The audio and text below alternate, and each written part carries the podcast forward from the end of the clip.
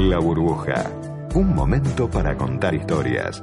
Todos los sábados a las 14 en FM Millennium. Con la conducción de Federico Sever. Hola a todos, ¿cómo están? Buenas tardes. Este sábado, un sábado muy particular, muy especial. Pareciera que yo arranco siempre de la misma manera, pero la verdad es que sí, porque para mí cada programa, cada invitado, eh, cada espacio, este es un, espacio este, que yo la verdad que cuido mucho, que ustedes me lo valoran mucho también, porque es un lugar en el cual eh, hablamos de coyuntura, hablamos de lo que pasa, pero hablamos un poco más allá también. Y siempre tenemos un personaje, un invitado. eh, que nos cuenta cosas que en general, en general los medios hoy, con el ritmo que tienen, con la velocidad, con el apuro, con el día a día, con lo que pasó a la mañana, con lo que volvió a pasar a mediodía y se cambió a la tarde y a la noche, qué sé yo, no, no, no, no, no, no tienen tiempo como para relax. Acá lo vamos a tener. Si nuestro invitado está dispuesto, por supuesto. El invitado de hoy es un Macri. Eh, eh, así es la presentación. Pero bueno, no es Macri. Eh, Mauricio es un primo de Macri. Jorge Macri. Y Jorge, yo te agradezco mucho que estés. Un placer. Buen- buenas tardes, buenas tardes. Che, es Muy un, contento. Es un Macri. eh, eh, ya no sos el, el mismo Macri que estaba en algún punto cuando eras chico en igualdad de condiciones. Eran todos los Macri, los primos, qué sé yo. En algún momento hubo uno que empezó a... a- a- vos sos el primo de Mauricio. Sí, antes era el sobrino de Franco. Claro. Siempre fui el, el anexo de alguno. Mira si en algún momento sos el papá de y alguno de los tres se destaca fuerte por alguna de las cosas, ¿sí? O- Ojalá, ¿No? ojalá. Tengo tres hijos Claro. maravillosos que creo que están para grandes cosas en lo que quieran. Uno en la política. Y uno No, da una más o mano, menos. sí, uno da una mano. Este, arrancó estudiando ingeniería, Es el mayor. el mayor Antonio. Sí. Y después eh, le picó el bichito viendo lo que yo hacía. eh, y se puso. Pensó en estudiar ciencias políticas. Y yo, medio que hablando con él, le dije: Bueno, estudiar relaciones internacionales. Eso te abre. Relaciones, eh, eso le recomendaste vos. Claro, le dije: Te abre los dos mundos. Te abre el mundo de lo público, pero también de lo privado. Entonces, por ahí, si el día de mañana te das cuenta que lo público no era la, la vocación que tenías, tenés otras opciones. Sí. Porque además, yo estoy convencido que el, el mercado, la vida laboral de todos nosotros Ujú. está, está siempre en pleno cambio. Hace 20 años, y más ni hablar, Sí. Pará, ¿qué edad nacías- tenés vos? yo Eh, tengo 53. 53. Sí, sí. del 65. Hace no, 20. 54, ya cumplí hace un pocos días. 54. Todavía no, todavía no solo... No, no, no, pero está bien, 53 Sí, es más, sí, más o menos lo mismo, está bien. Cuando, cuando vos tenías 30 y pico, hace 20, ¿qué me ibas a decir? Y básicamente laburabas toda la vida de lo mismo. Mm. Y hace y hace 100 años ni hablar, o sea, si nacías carpintero, morías carpintero. Hoy en día... Y el deseo, perdóname, el deseo de los padres era entrar a tal empresa y, Y ahí te- quedate. y quedate. A Segba, entrar y quedate, ¿no? Y Sí, o ahí en no o la sé. Telefónica, o quedate. o lo Sí, que sea. sí. Eh, hoy creo que la gente es mucho más movediza, más Mm. dinámica. Hasta el mercado laboral valora eso. Que, que hayas tenido experiencias distintas en tu vida. Entonces, es muy difícil saber que lo que hoy te gusta sea necesariamente lo que hagas dentro de 20 años. Claro, claro, totalmente. Eh, así que le dije, nada, relájate. Bueno, de hecho, yo estoy haciendo algo que nunca en mi vida pensé que iba a hacer. No pensar. Bueno, pero para, para, no me lo cuentes, vamos a presentar el programa. Este, hacemos esta introducción. Como me hablaste de uno de tus hijos, vamos a hablar de los otros dos. Vos en algún momento tengo idea, tengo idea, que le dijiste, mencionaste o pensaste con respecto a uno de ellos, ojalá que no me sigan en la política. Quiero preguntarte por qué, y si es que cambiaste de opinión en algún momento, porque sé que, viste, qué sé yo, no sé, yo jugué al tenis de chico y digo, sí, ojalá que tenis no, porque es muy individualista, no sé qué. Bueno, ¿por qué pensabas eso de- respecto de la política? Y bueno, que me hables de los otros dos, de tus proyecciones, eh, que atajes un penal que le voy a tirar a Mauricio, a ver si lo atajas vos. Encantado. Y que me digas a ver qué idea tenés vos para este año, porque eh, parece que estás cómodo donde estás ahora.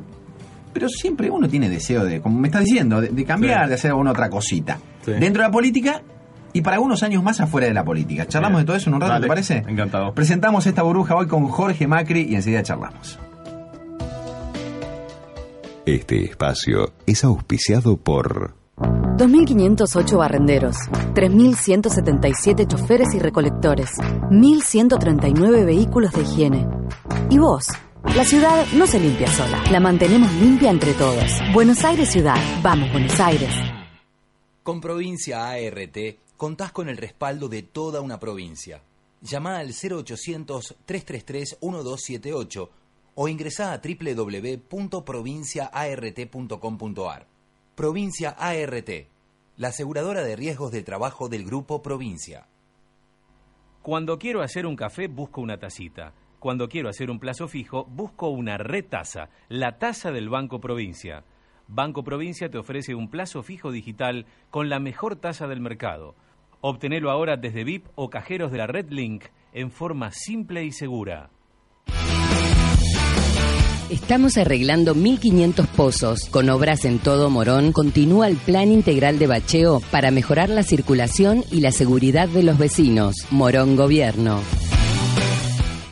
Estás escuchando La Burbuja con Federico Sever por FM Millennium. Jorge Macri hoy con nosotros. Si yo hubiera tenido el micrófono abierto en esta presentación de programa, ustedes hubieran escuchado, jugué al tenis, eh, ahora estoy jugando pádel tres veces por semana, jugué al tenis con Pérez Roldán, claro, qué sé yo, los que están del otro lado, algunos sí, los mayores de treinta y pico se acuerdan de Guillermo, de su hijo Raúl, Mariana la hermana, y la escuela de Pérez Roldán. Sí. El gran creador de la escuela. El gran creador. de- de de- Mónaco, eh, del Potro, este, Tandil. y muchos. ¿no? Muchos. Sí. Davín pasó por ahí, aunque, Davín era, también estuvo. aunque era de otro pueblo, pasó por ahí. Pero que Este, se te dio por el tenis cuando. O sea, claro, bueno. De chiquito. Cincuenta y pico, y Guillermo debe tener casi 50, Sí, por ahí, sí, ¿no? Guillermo Más era o un- menos. un poco más chico que yo. Sí. Y Raúl tenía la escuela de tenis ahí en el Independiente, Mm. así que yo iba a, estudi- a, a estudiar, a practicar tenis ahí. Muy, muy exigente. Raúl Ah, era, sí. era tremendo. Él, él venía del box y había sido entrenador Mirá. de box Ah, esa sí que no la sabía, mira. y, y tenía esa lógica del entrenamiento hasta agotarte, que hoy ha cambiado. Me acuerdo que nos ponía mochilas con piedras y nos mandaba a correr por las sierras. Ah, pero hacías pretemporada. Estabas Sí, como en la escuela de, de- de como para, para ir hacia un. Mirá vos. Y nos prohibía ir a la, a la, a la pileta, por ejemplo. Sí, no, no, prohibido. Te afloja los músculos, no afloja podía. los Era incompatible, sí, claro. tal cual. Hoy en día eso cambió, en realidad, viste que son teorías que van cambiando. La- este y, y jugué tenis ahí, te ponías 5 o 6 horas por día frente Mm. al frontón, era frontón, frontón. Ah, sí. frontón, Sí, sí, antes de entrar a la cancha, capaz que te pasabas un año en el frontón, ¿no? Sí, sí, sí. era así. Eh, pero, pero bueno, hoy juego pádel, me divierte mucho. El pádel es más, es más inclusivo. Sí, mucho. Y en pareja más, ¿no? Eso mucho, digo. mucho. Eh, a eso me refiero. La única, digamos, la única chance de que yo juegue de igual a igual como juego hoy con jóvenes de treinta y pico súper entrenados es porque el pádel te da esa chance. Claro, claro, tal cual. Tal Viste, cual. la buena ubicación, un poco Sí. de buen toque, estar tranquilo y me divierto mucho. ¿Y no te cansás? Y después jugué rugby. en ¿Rugby el medio. jugaste? Sí. ¿Medio scrum que eras vos? No, pilar derecho. Pilar que derecho. Tenía como 40 kilos más. Bien, ¿dónde jugaste rugby? En un club que se llama Los Cedros, se llama Los Cedros, que en ese momento estaba en segunda, nos tocó una segunda difícil, inclusive con casi, había descendido casi Belgrano, Banco Nación, Sí. Olivos. Eh, fui entrenador de la primera, cuando ascendimos a segunda, yo dejé de jugar a los 24, 25 años y me transformé en entrenador de la primera. ¿Dejaste por qué? Física, tenía dos problemas. Físicamente mucho problema de espalda, que lo sufro hoy en día todavía. Hernias. Sí, hernias. Eh, y tenía un pilar derecho que no se rompía nunca Claro. y era buenísimo, Claro, Bernie, Bernie Fernández. Y bueno. Con lo cual vivía de suplente, No, era, una frustración. No, no, no, ya está, olvídate. Sí, listo, está bien. Es, Sí, es sí. una, es una excusa perfecta como para decir, me corro Sí. y me digo. Y, y eh. me, gust- me gustaba entrenar, había entrenado muchos juveniles, infantiles. De, a los 14 años empecé a ayudar a entrenar Mirá. a más chiquitos.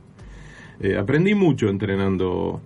Que está bueno porque uno vos, pensás en eso, ¿no? ¿Desde cuándo? Pero eso a su vez vos lo absorbiste de algún lugar, alguien, porque porque eso e- eso de entrenar, de transmitir eh, este conocimientos, ideas, este transmitir cierta mística como para Sí. ir hacia adelante, ¿de, de dónde, de dónde lo absorbiste vos? Qué buena pregunta. De muchos. Eh, mi viejo, mi Sí. viejo era un tipo muy especial, muy particular, un tipo con un compromiso social muy grande. Hermano de Franco. Hermano de Franco, menor, cuatro o cinco años menor, cuatro ¿no? años, cuatro o cinco, depende del momento del año, Sí. cuatro o cinco años menor. Eh, se dedicó al hospital italiano, eh, arrancó por el hospital italiano de San Justo, todo, todo obviamente ad honorem. Sí. Recuperaron el hospital de San Justo, que en ese momento era un geriátrico. Después vino al hospital italiano general y con un grupo de tanos, a partir de los años 70 dieron vuelta al hospital Vale. italiano. Hoy es una cosa... Vos, eso, eh, más allá de que por ahí verbalmente no te lo transmitía, vos lo veías. Lo ves. ¿No? Eh, Eso, Lo eso, ves. eso lo ves. Lo ves. Después tiene una historia muy linda que pocos argentinos recuerdan, pero en la guerra de las Malvinas... Para- perdóname, ¿el nombre de tu viejo? Antonio, Tonino. Antonio. Ah, Tonino, Tonino. Tonino. En la guerra de las Malvinas, Italia vota en contra en la OTAN del envío de tropas. Fue creo que la única vez que la OTAN votó dividida. Italia vota en contra porque un grupo de tanos acá se, se pusieron a juntar firmas, que no es como ahora que te llega, viste, la aplicación Sí. y decir adhería. No, no, no, no. A juntar, había Eran que- libros sí. y la gente hacía cola, firmaba y se fueron con un millón de firmas a Italia a explicarle al gobierno italiano que no podía mandar tropas a matar a Argentina. Argentina. eh, en realidad, a matar italianos. Bueno, italiano, sí, Porque cual, eran sí. hijos de. Esa- porque mirá. para, para el, el criterio de sangre eh, legal de Italia, estos, yo, hijo de Thanos, soy un Tano, entonces no pueden ir a matar este, italianos a la Argentina. Y tu viejo Y metió ella- la firma. No solo metió, estuvo en la Ay, movida de juntarla, no fue uno de los cinco vos. Thanos que se fue en avión con las cajas a discutir allá. mirá vos. Sí, siempre fue un tipo que rompió el límite de lo privado de alguna claro. manera. Sí, sí, sí. Después estuvo a cargo del ciclo cultural este, Armonía en el Coliseum.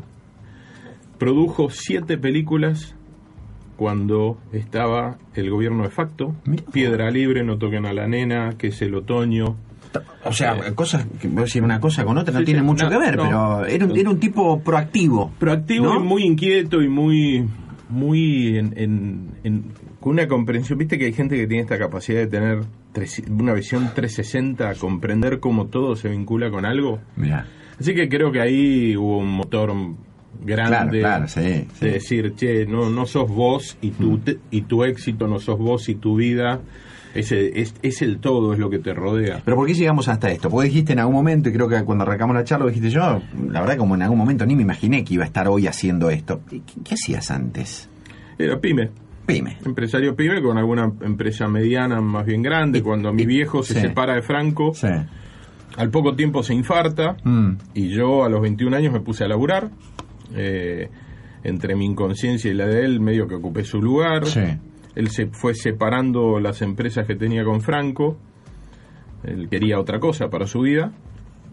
Y yo fui tomando roles, me pegué palos. Sí, ah, sí. Sí, Mirá. mal. En los 90 y pico me fue muy mal. Mirá vos. Como muchos ¿Con argentinos. qué, con qué, qué, qué- qué rubro te fue, fue el que te fue mal, por Eh, ejemplo? En pyme industrial, Industrial. porque mencionamos partes y piezas de muebles que exportábamos a Europa, de golpe el, gol- el dólar cambió y Chao. quedamos Sí, sí, sí, sí, ah, para arriba. mucho, sí, sí, sí. exacto. Así. Eh, así que las he vivido Claro. todas. Y eso está bueno porque hoy cuando voy a visitar una pyme, además de que entiendo procesos Claro. industriales, porque estuve ahí, Mm. sé de qué se trata sufrir la presión del banco porque te entraron los cheques del día, la cámara, como le dice el banco, Sí, claro. este, tener que descontar un cheque, la angustia que sentís eh, en la sensación de tener que dejar de darle laburo a alguien, a alguien el- con quien tenés vínculo, porque además en una pyme, el tipo que labura ahí es casi tu familia, tenés más tiempo con él que... que- que Totalmente, con- entonces, totalmente, sí, sí. Eh, Eh, es un empleo, pero es, es un compañero de trabajo. Claro, casi, es, sí. es, y es alguien que por ahí viene dejando años Mm. en, en construir también tu sueño, así que creo que eso me dio una visión también interesante y amplia, y por eso digo que, nada, uno no tiene por qué hacer esto que estoy haciendo toda la vida y otra vida distinta. Pero eh, vos te das cuenta, yo te, te preguntar esto, ¿para qué estás en la política? Entré porque no me quería ir del país y, Mm. y es literal, ¿eh? Eh, Yo tenía dos hijos cuando me metí en esto, el tercero nació cuando ya estaba en política. Sí. Mi viejo estaba muy enfermo y Mauricio en realidad me convoca porque yo lo estaba ayudando a mi viejo en el hospital italiano como consejero Sí. y me dice, che, tengo dos equipos que opinan sobre salud. Él estaba pensando en la ciudad ya en ese momento. Y los dos me dicen dos cosas distintas y no entiendo. Vos por lo menos estás, estás en el hospital, vas a entender algo. Sí. Y ahí aparecí. Y me empecé a meter. Y entonces, cuando mi viejo ya se estaba por ir, en el año 2002, falleció el 17 de agosto del 2002, me di cuenta que si yo me iba a, a Italia o a España o donde fuera, además del dolor mío, iba a ser un fracaso para él. Él a los 13 años con su hermano se había tenido que venir para acá. Había hecho un gran esfuerzo Mm. y después de deslomarse toda la vida, su hijo y sus nietos repetían su historia. Sí. Entonces dije, no, pará, pará. Y justo en ese momento aparece esa, esa sensación de, hay un lugar donde puedo sentir que algo va a cambiar. Ni me imaginaba ser intendente No. o legislador o que yo iba a hacer nada, dije voy a dar una mano.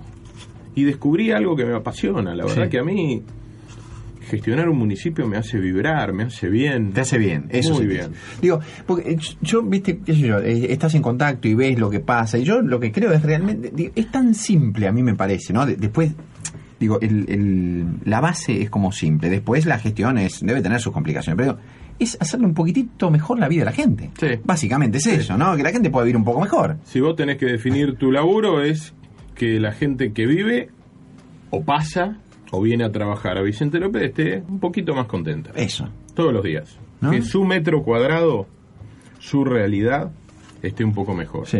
A veces son grandes temas, ¿no? Es el hospital, es la seguridad. Sí. A veces es, nada, esa persona que necesitaba una rampa en la esquina porque tiene una Mm. nieta que lleva todos los días a un jardín, este, pero va en silla de rueda y, y- y viene y simplemente con mucha educación te dice, no me pondrías una rampa porque ya no me da la fuerza. Vos sabés que con eso, pues es increíble, a, a- a todos nos, nos pasa en mayor o menor medida, ¿no? Pero que, que- qué satisfacción te da cu- cuando vos con, con alguna cosita, pues sí, vos le cambiaste la vida tipo, Impresionante. ¿no? Le cambiás la vida. Impresionante. Es impresionante. Yo digo, Es impresionante. eh, está bien, después por otro lado, que yo recibís un montón de, de- de reclamos por otro lado, che, pero acordate de nosotros que tal cosa, pero el hospital y no sé qué. y- Pedidos Bueno, todos los todos días. los días, Todos claro. los días. Porque, ¿No? porque, como siempre, los seres humanos estamos como esperando lo que nos falta.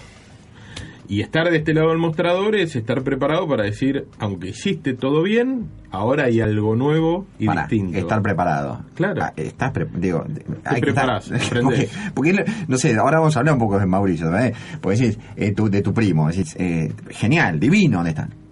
Pero yo no sé si estás preparado para, wow, eso, eso es un, un traqueteo tremendo, ¿no? Sí, sí, y es una sí. presión y, y tener que resolver y dar respuestas. Y como presidente más, no solo por el tamaño de la tarea, sino porque no tenés este otro lado. Mm. O sea, yo tengo Claro, la demanda, pero si el día mío no tuvo algún mimo, eh, tengo como algunas trampitas que me hago. ¿Cuáles Claro, son? ¿Qué sé yo? Paso por una plaza que hicimos nueva. Y la veo llena de gente. O me voy a dar una vuelta por el paseo costero que hay gente Sí, tal cual. corriendo, disfrutando. Y- y Sábado no- ni hablar. Y medio que te golpeas el pecho y decís, wow, mirá. No, ¿viste? Vale la pena. Vale la pena, Ahora, sí. como presidente, Ah, básicamente vos sos muy consciente de lo que no está funcionando, pero las obras Mm. no las vivís todos los días, las transformaciones. Por ahí te cuentan, che, no sabes que bueno, terminamos la obra de la ruta 6 Sí, en- sí. o el cruce para las 5 en Luján, pero no lo vivís. No lo Entonces, una de las cosas que le está costando o que le duele a Mm. Mauricio es esa parte. Él cuando estaba en la ciudad, por ejemplo, iba camino a, Claro. su oficina, inspeccionaba casi, tenía las obras del Metrobús en 9 de julio. Iba por 9 de julio y a veces le decía, pará, pará el auto. Entonces se bajaba y veía la obra y hablaba con los obreros. Y en Boca tuvo la suerte de que todos los fines, todos los domingos veía que... Es como que vos en, en este laburo no tuvieras la devolución Claro, de la gente sí. diciéndote me gustó lo que dijiste. Sí, tal cual. Como si estuvieras aislado en un lugar Es donde cierto. Sí, sí, sí. él sí. hace un gran esfuerzo por Ah. romper ese aislamiento. Visita muchos vecinos Mm. de a uno, muchos que ni siquiera son nota ni noticia, porque le gusta en- escuchar de primera mano, no le gusta que le cuenten. Sí. Eh, pero no tenés la satisfacción. Es una tarea. Yo, mira, yo sé que esto no es políticamente correcto, porque todos los políticos tienen que decir, a mí me gustaría ser. Yo no sé si me gustaría ser presidente.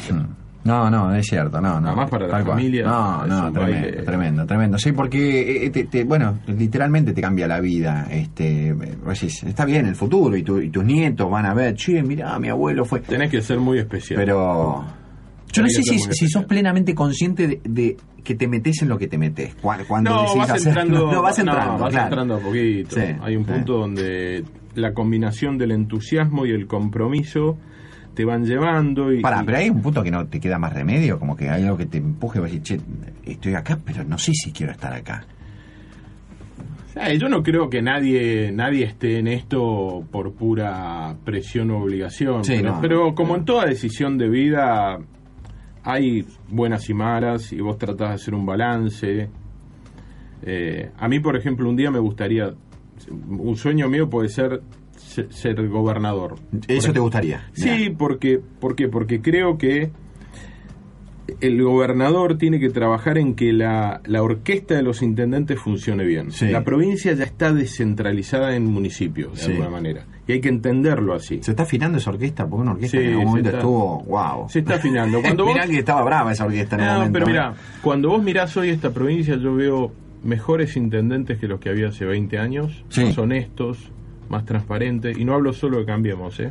Ha habido una renovación en toda la fuerza política. Yo miro, hay intendentes peronistas que también son buena gente, que, Mm. que laburan mucho todos los días, que, que tienen una cabeza nueva, son, son más modernos. Sí. Eh, y creo que María Eugenia ha logrado ir afinando esa orquesta en función de tocar con todos. Claro, eso es importante. Porque Eso antes es, que ¿no? tenía, Claro. ¿viste? llegaba llegaba uno y decía, bueno, yo toco con esta parte de la orquesta. Pero, viste, una orquesta necesita oboes, necesita violina, entonces no, puede so- tocar sin eso. Pero sa- ¿sabés qué? Sobre todo cuando el director de esa orquesta no es peronista en la provincia de Buenos Aires, Claro. ¿no? Es bravo. Es bravo. Bueno, Mariú logró pararse frente a todo y decirle, muchachos, yo respeto que vos venís de tal lugar, pero hay un momento donde competiremos electoralmente, pero ahora, ¿sabes qué? Sí. A tocar todos juntitos. Y eso no solo es justo, es correcto, es justo para la gente, porque eh, a mí me pasó ser intendente, cuando yo gano en el 2011, Sí. eh, teníamos la ciudad de Buenos Aires y Vicente López nada Mm. más. Con lo cual tuve que trabajar con gobierno provincial y nacional Sí. que decidieron estar en contra mío. Pues yo quería laburar con ellos, aunque no fuéramos de la misma...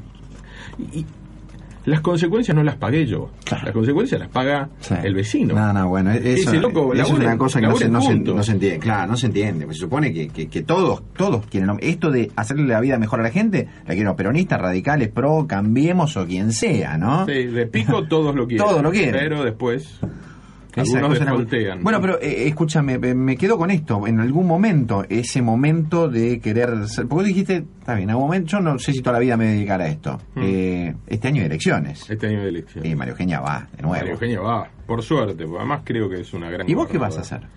Y probablemente intendente, si, si Dios y la gente quieren, Pero, un pero periodo eh, más. eh, pará, entre intendente y gobernador, ¿hay ahí un, Hay un mundo. un mundo o hay un- un- una escala y hay algún paso un poquito más cerca de la gobernación? ¿Cómo- Sí, pero, pero donde Mario necesite yo voy a estar dando una mano. Sí. Lo que sí siento es que, así como a vos te apasiona venir hoy acá a hacer este programa, Sí. a mí todavía me mueve, me, movi- me moviliza, me entusiasma ser intendente. Con lo cual, el día que pierda eso sí no lo hago más.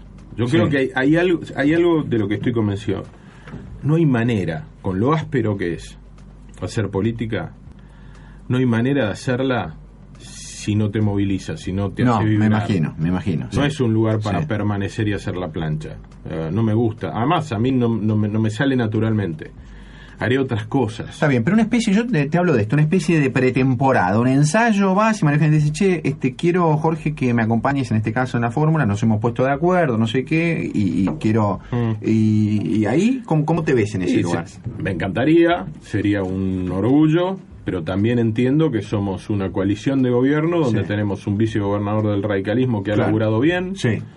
¿Qué lo decía Mario? Lo, lo que Sí. ella decía está bien. Eh, yo me siento parte del equipo, Mm. aunque, si querés, y lo pongo entre comillas, porque es una responsabilidad muy grande, solo sea intendente. Yo creo que Claro. rompo el límite de la intendencia, con el foro de intendente de Cambiemos, ayudando a la Mariú, hablando con Fede Salvay, con cada ministro. Muchos ministros de la provincia me llaman y me dicen, che, si, si hiciéramos esto, ¿cómo crees que lo tomarían los intendentes? Ah, está, ah, eso te, mira, está bueno. Y como soy del PRO el que arrancó antes, muchas veces, y tengo una buena gestión, y qué sé yo, por ejemplo, la medida que acabamos de tomar de 13.800 mochilas con útiles a todos los chicos en escuelas públicas. Sí. Todos recibieron lo mismo, que ni lo repartimos nosotros, ¿eh? se lo llevamos a la directora de la escuela y le dijimos, lo das vos. Bien, O bien. las becas a chicos en escuelas parroquiales Ah. o subvencionadas del Estado. Uno de cada cuatro pibes los tenemos becados. No las di yo. Agarré cada escuela parroquial y le dije, muchachos, ¿vos qué tenés? 600 pibes, bueno, te voy a dar 150 becas. Vos sabés quién la necesita. Yo Claro, ni me meto. Claro, claro. Lo Está, está bien, está bien. Entonces, porque, eh, pas- haces eso y te llama otro intendente y te dice, ¿cómo lo hiciste? O te llama el ministro de, de Educación a la provincia y te dice, che, qué buena idea, Claro. ¿cómo lo podemos hacer Aunque en otro lado? el beneficio es para los pibes, pero aunque más no sea porque decís, bueno, che, el intendente lo va a hacer y quizá un rédito político se lleve. Perfecto, llévatelo. Pero la vida les cambió le cambió la vida a los pibes. ¿no? Y, además no es repartir eh, zapatillas. Este, una y después la otra. Claro, sí. Si me votaste viene Sí, la otra y está eso. firmada. No. Con lo cual lo que digo es, yo siento que uno, el hábito no hace al monje. Vos Mm. podés ayudar, influir positivamente, transformar más allá de tu municipio, aún siendo solo intendente. Y podés ser vicegobernador y no aportar nada. También, claro, es cierto, nada. Hay- sí. Yo creo que el hábito no hace al monje. Yo creo que cada uno le pone contenido a lo que hace. Lo cual, de- pelearme por, por lugares... No.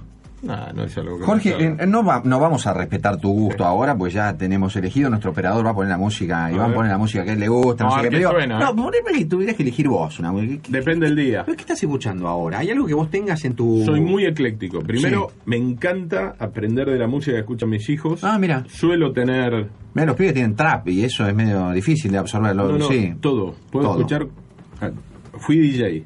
Epa. Sí, sí, fui DJ, laburé de los 13 a los 23 años de DJ. Pará, menos mal que nos queda otro bloque para hablar de eso, ¿no? Sí. Porque quiero que me cuente. Este, Está bien, pero vos en la época de una música excepcional, porque yo agarré el fin de los 70, Sí. la transformación del soul al disco, Tremendo. y los 80, que fue nada. Ni te quiero preguntar qué look tenías vos cuando eras DJ en esa época, porque bueno, sé yo, mi- por ahí una foto mi- vamos a yo poner. te doy un dato. Mi pelo Sí. vence la ley de gravedad. ¿Viste? Marge Simpson. Bueno, igual. Igual. Con lo cual era soul. Uh, lo mío era soul, mami. No se me veían los. Che, ¿podemos conseguir alguna foto de eso, Gustavo? No, Gustavo. No, Hay- no sé, dice Gustavo que. Hay alguna jugando rugby con, con la porra de soul. Pero, que si decís, Tremendo. amo las grandes bandas. Sí. Para mí, allá arriba primero está Pink Floyd. Bien. Y después, si le quiero poner un poco más de, onda poné podio, a con, ver. con, con- con bandas Rolling, soy, soy más Rolling que, que Beatles. Beatles, Sí, los Rolling me parece que tienen una polenta excepcional, pero después las grandes bandas de ahí para acá, muchas. YouTube me parece notable, Sí. obviamente Soda Stereo, pero tuve la suerte de escuchar a Cerú Girán en obras y estar ahí. ¿Cantaste como Freddie Mercury, como tu alguna vez? No. Yo soy Sin tragarte el bigote, Canto- no, me gusta. canto mejor que él y aún así no me animaría a cantarlo. Me gustó eso. Eh, cerramos este bloque. En un ratito seguimos charlando acá con Jorge Macri. Esta charla muy interesante en la burbuja.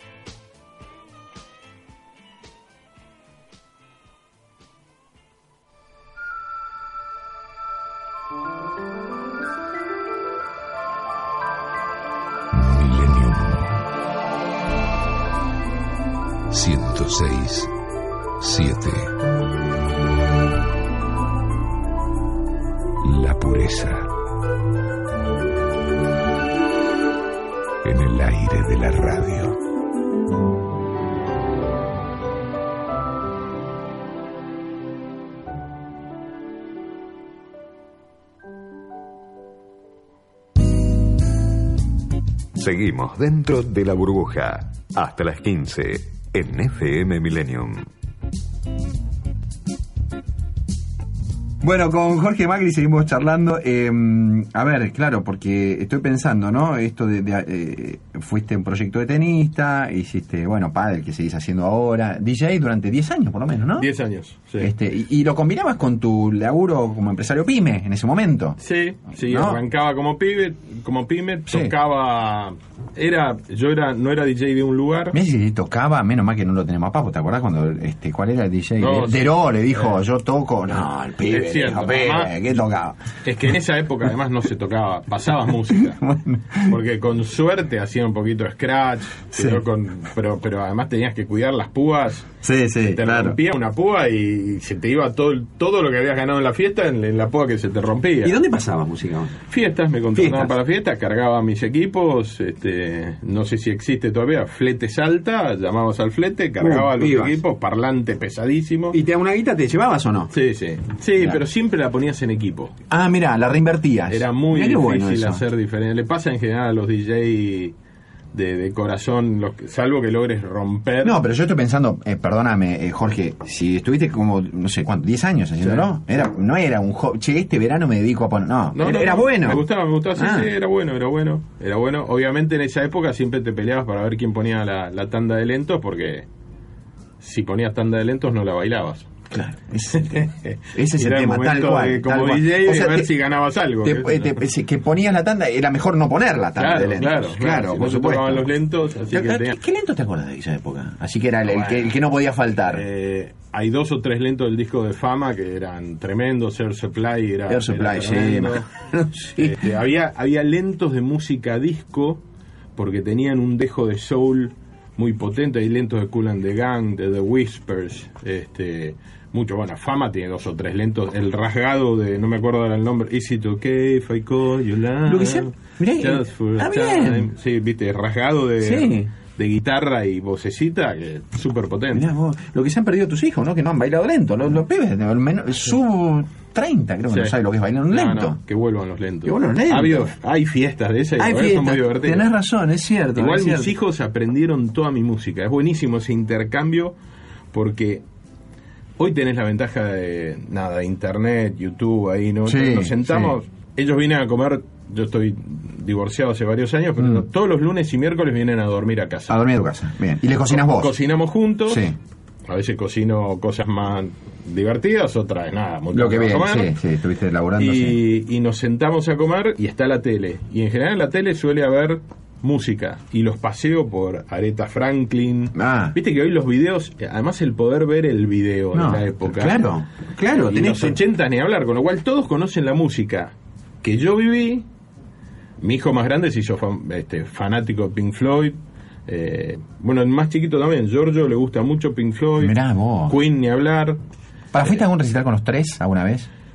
Sí. Sí. Ah, bueno, The Wall, por ejemplo. Lo fue- y Giorgio era chiquito, pero acá, Acá en River, claro, sí. y Wow. estuvimos, creo que conseguí entradas en fila 5 y fue Sí, no, no, te parte la cabeza. muy potente, Sí, muy potente. Eh, pero he estado en mucho, estuve, estuve en el recital de Queen en eh, Mar del Plata. Me fui de Tandil con amigos a Mar del Plata en el 80 y ¿cuándo fue que estuvo acá en Argentina? Bueno, yo me acuerdo... del- Hay una foto de. Freddie Mercury que tiene un gorrito de piluso. Es de un amigo mío que se lo tiré yo. Si lo tiraste vos y lo un amigo estabas ahí. Alejandro Arex No le manoteé el gorro, digo, yo algo tengo que tirar. Le Y- manoteé el gorro Piluso y está Freddy cantando con el gorro, el gorro de Piluso en el, en el- En Mar del Plata. En Mar del Plata. ¡Wow! En Mar del Plata, en la gira de los Que hay, 80 los, ahí. bueno, los 80, una, una explosión de, de Sí. música, la- la- esa primavera alfonsinista tremenda. que fue muy, fue potente también, Muy potente. muy potente, Sí, muy sí. potente. Además, todo el rock nacional que venía oculto y contenido y donde todo era usar medias letras y Sí. medias palabras. Que yo, yo me acuerdo en Tandil de ir a verlo a León Gieco y era Sí. como... Sí, tremendo, ¿no? en Es realidad cierto, yo no que- tenía tanta... con- la verdad que uno no tenía tanta conciencia de la oscuridad en la que habíamos estado Es viviendo. verdad. Vos sabés que, que mucha gente a veces, vos lo decís, y por ahí de tu generación, la mía, que somos casi la misma generación, y decís, che, pero no puede.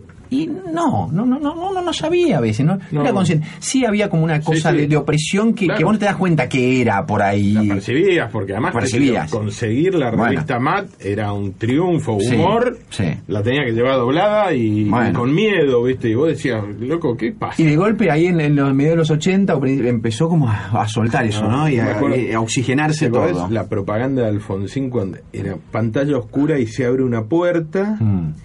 y entra luz y la voz de él y yo creo que esa fue una representación, Sí, creo que sí, fue sí. David Rato, el publicista. Es cierto, sí puede haber sido él, tenés Una razón, que cosa trabaja mucho con él. que vos decías, esto representa lo que está pasando, Sí, era muy sí, potente, muy. Era, era una sensación de, viste, porque ibas, ibas a un, ibas a un recital de rock, Vos ¿viste? tenías, y papá ¿cuánto? y mamá estaban como, Tenías 15, 17 por ahí con yo Alfonsín. justo pude, justo pude votar porque cumplí en, en marzo 18 y quedé habilitado para ¿Lo votaste, votar. Alfonsín? Sí, lo voté a Alfonsín. Nah. Lo voté a Alfonsín, no, no me preguntes bien, por, no, no fue un fenómeno racional.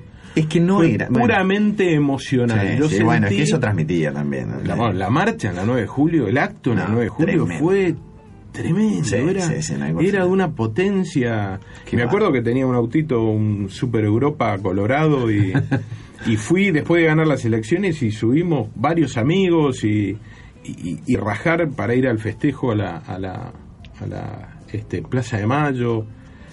Pero era esa sensación, ¿no? Sí. No- Vos no sabías bien qué pasaba, pero había una cosa de temor, de opresión. Yo me acuerdo una vez ir Sí. caminando por Cabildo con mis amigos y de golpe, Cabildo, Cabildo y Dorrego, que ahí hay, hay una parte del ejército. Y, Sí. te va- Sí, y de sí, golpe paró, paró un auto y tres pibes nos dicen, ¿qué hacen acá? No, nada, estábamos yendo, bueno, rajen.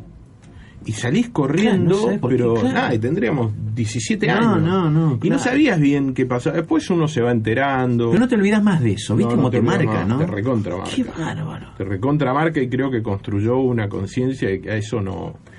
Ahí no, nunca más. ¿Sabes qué? Eh, a propósito de esto, ¿no? De, digo, no, no sé con qué tiene que ver, porque la dejé colgada con la, con qué tuvo que ver que vos lo dijeras en algún momento, y no sé si seguís opinando lo mismo. Respecto a tus hijos que, y que se metan en política, yo no sé si pueden elegir otra cosa mejor. ¿Seguís pensando un poco en eso? No, yo lo que le dije a Antonio es. no lo hagas porque yo lo hago. Mm. Hacelo porque estás convencido. En el camino yo te acompaño. Pero lo que yo no creo en esta lógica de como a papá le va bien en esto, yo Hmm. Claro. voy a hacer lo mismo. Claro. Porque además, particularmente, este es un rubro muy áspero. Hoy en día con las redes estás expuesto a cosas feas. Sí, sí.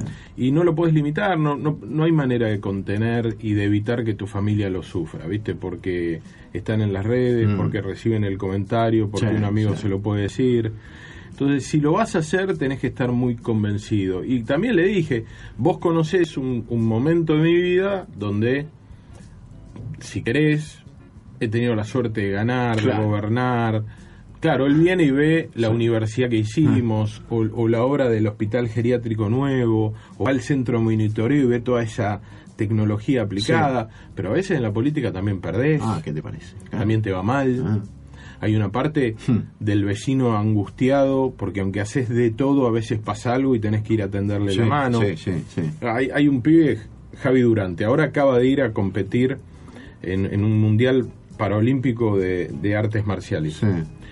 El pibe no era este, discapacitado. El chico iba en moto, en Munro. Me emociona, porque el pibe iba en moto en Munro y le, para robarle la moto le pegaron un tiro de atrás. Y se rehabilitó, ti- tiene un corazón inmenso, va al Marini, que es nuestro centro de rehabilitación, y trabaja en el 147 nuestro, que es para atender al vecino. Y el otro día se fue a competir al, al, al Mundial. Pero hay que cargar con eso. O sea, yo te puedo decir que Vicente López es más seguro que otros municipios, que hacemos un montón de Sí. cosas, pero a él le pasó ¿Qué eso. pasó? Claro. Y yo no puedo no sentirme. No sé cuál es la palabra. Sí, responsable, responsable, culpable, parte. No, no logré evitarlo. Claro, sos vos como, como eh, eh, gobierno que ejerce el Estado, o que maneja el Estado, en ese Claro. caso, el que le tiene que brindar Y seguridad. no, lo- y no logré evitarlo. Y sabes qué? Debo haber evitado un montón, pero esas no las ves. Ahora, en esas que te salen mal, Ah. porque no alcanzó, porque no llegaste a tiempo, porque aunque hagas mucho las cosas pasan, es pesado. Entonces tenés que estar muy convencido, Claro. muy preparado. No es, viste, eh, pa, qué bien que te va, vamos. Y además porque yo tuve la libertad de poder elegir, Claro. y ellos también. No, todo, no todos los chicos tienen esta libertad, Ah. yo se los digo siempre. Sí, sí, claro. El principal patrimonio que yo les dejo a ellos es, pueden elegir qué quieren hacer en su vida. Pueden elegir qué quieren estudiar, pueden elegir de qué quieren laburar. Entonces, no hace falta que me sigas, aunque me admires, aunque creas que soy buenísimo. No, no, no, no pienses que tu felicidad es copiarme. Sí, por ahí no por vos, pero sí por Mauricio. ¿Les ha pesado el apellido? ¿Lo, le han pasado mal por el apellido? Y yo nací llevando un apellido que casi desde Bueno, que tengo claro. conciencia es muy público, Mauricio también, Sí. primero Franco y papá, Mm. después vino el, el- el, digamos el secuestro de Mauricio Claro. que nos puso Sí, en una sí, no, publicidad, después Mauricio y Boca, después. Franco Eh, y Sebeli.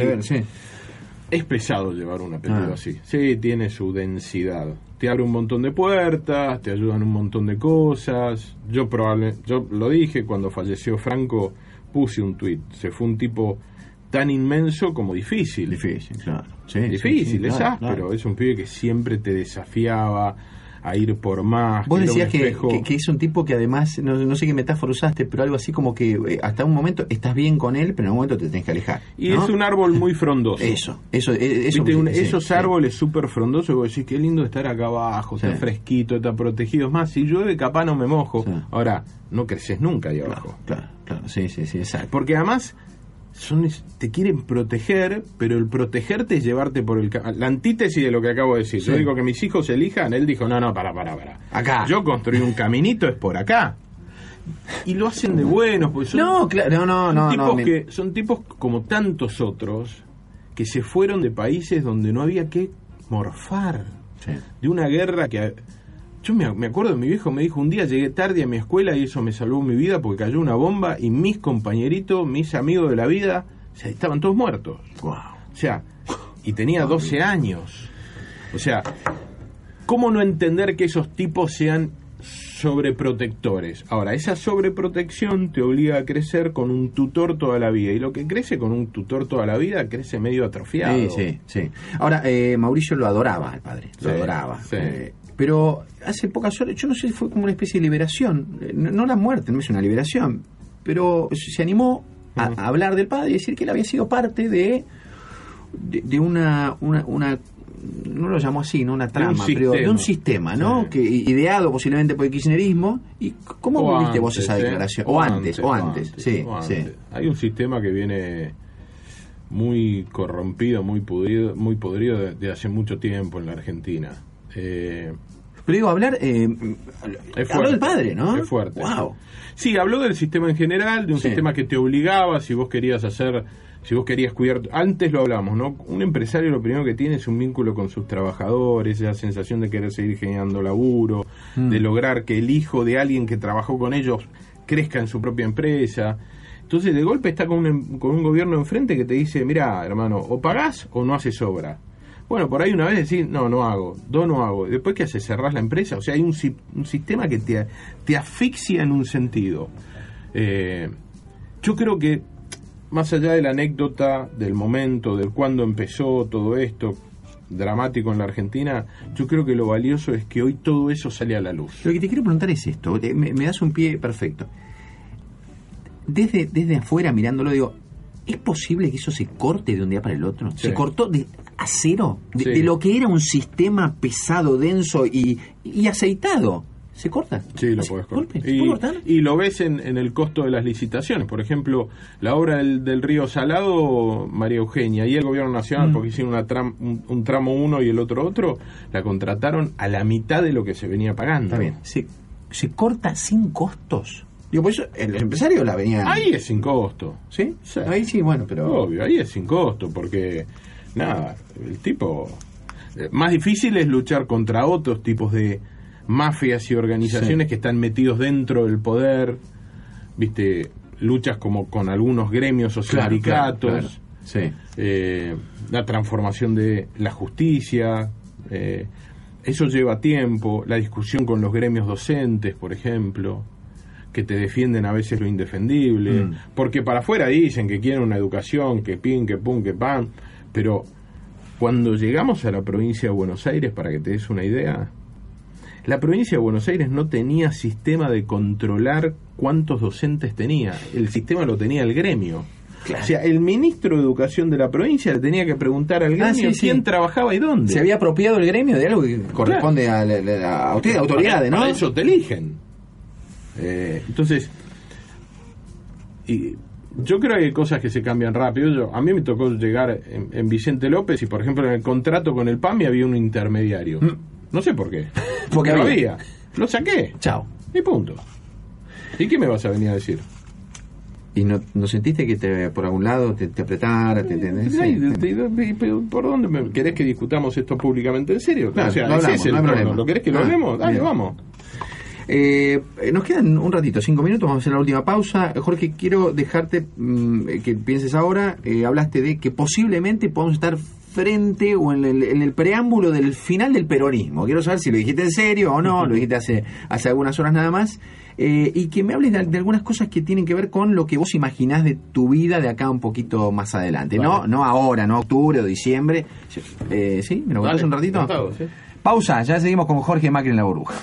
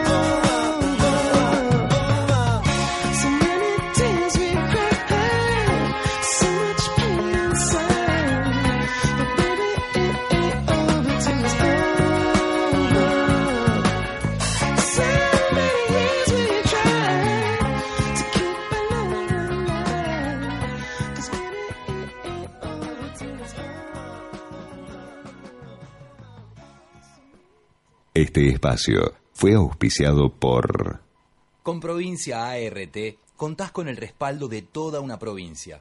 Llama al 0800-333-1278 o ingresá a www.provinciaart.com.ar. Provincia ART, la aseguradora de riesgos del trabajo del Grupo Provincia.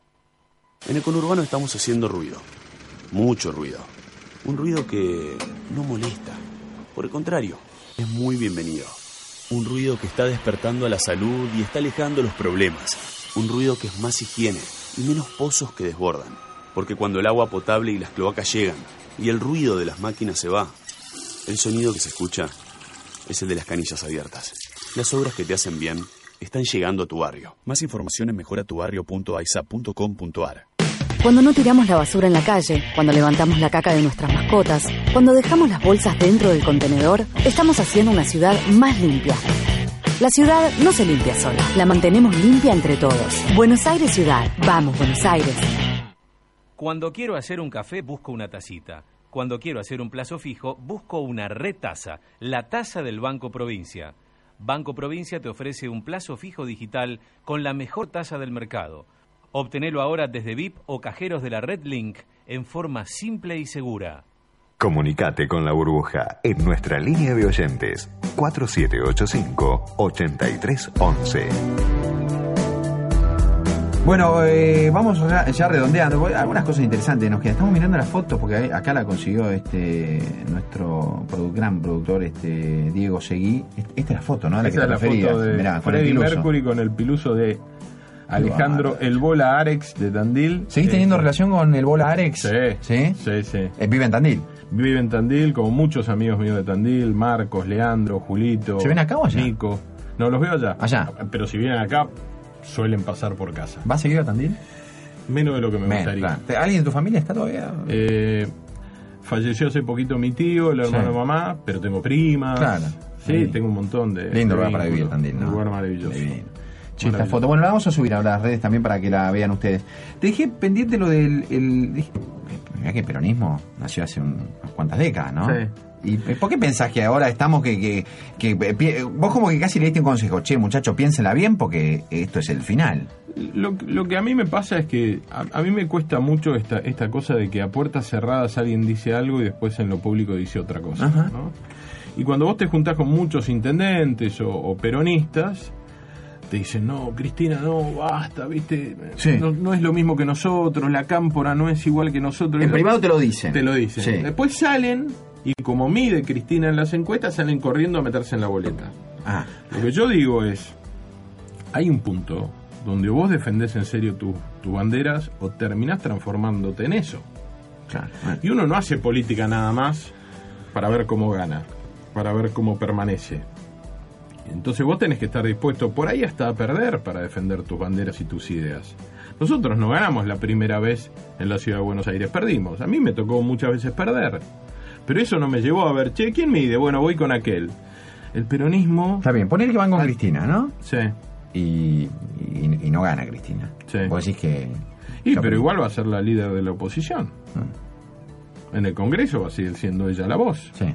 Y ellos van a haber quedado subsumidos a eso. Y ella va a decir, no gané, pero en la próxima por ahí gano y voy a decir yo quién va a ser. ¿Tiene que estar presa Cristina? Que lo defina la justicia, pero la verdad que la cantidad de causas que hay dando vueltas y hay cosas que son, viste, es, es un poco lo que te pasa con el tema del video este que publicó y que le echa la culpa a la justicia de que su hija esté mal. Nadie la obligó a poner a su hija en las empresas que tienen hoteles y que los hoteles no los puede explicar. O sea, acá, viste, hay un punto donde decís, loco, hacete cargo de una.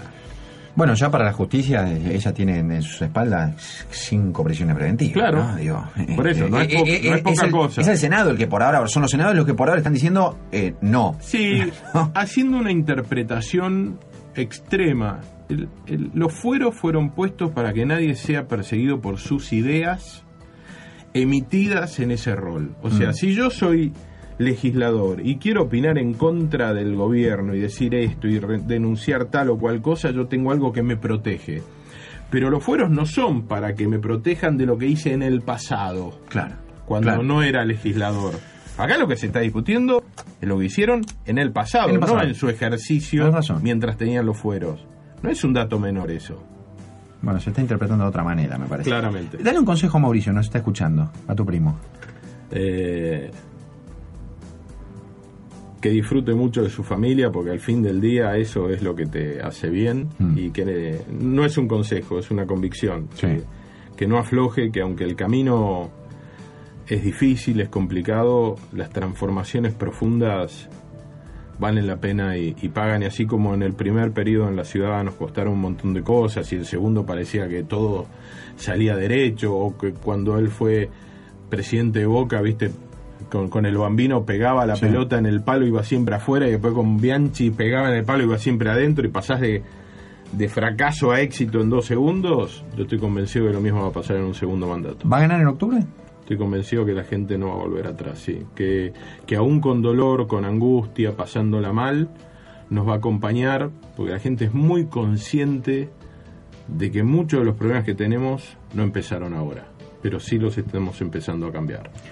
Eh, la última, tu, es el, el- tu momento burbuja. Mm, capaz sí. que es adentro de la política o no, capaz que es cocinando algo. Ese Sí. momento vos decís, wow, acá, en en este instante yo me, yo me quedo a vivir, acá porque es el momento de plenitud absoluto. ¿Cuál es? Y es una combinación, porque en la política me pasa a veces, es, es ese abrazo agradecido de alguien a quien le cambió la vida, pero para ser más íntimo, Mm, sí, eso. y es un domingo en familia, en lo de mi vieja, Sí. con mis hermanas, mis hijos, mi novia, mis sobrinos, Mm. Y sacar algo de la parrilla, ponerlo en la mesa y que todos digan, qué bueno está papá, aplauso para el asador. me encantó, me encantó. Vi, vi- vi la foto, vi la foto de ese momento y qué bueno que ojalá lo, lo sigas disfrutando mucho tiempo. Sí, ojalá, ¿Eh? Dios quiera. Jorge Macri, gracias por haber estado hoy en esta burbuja. Un placer.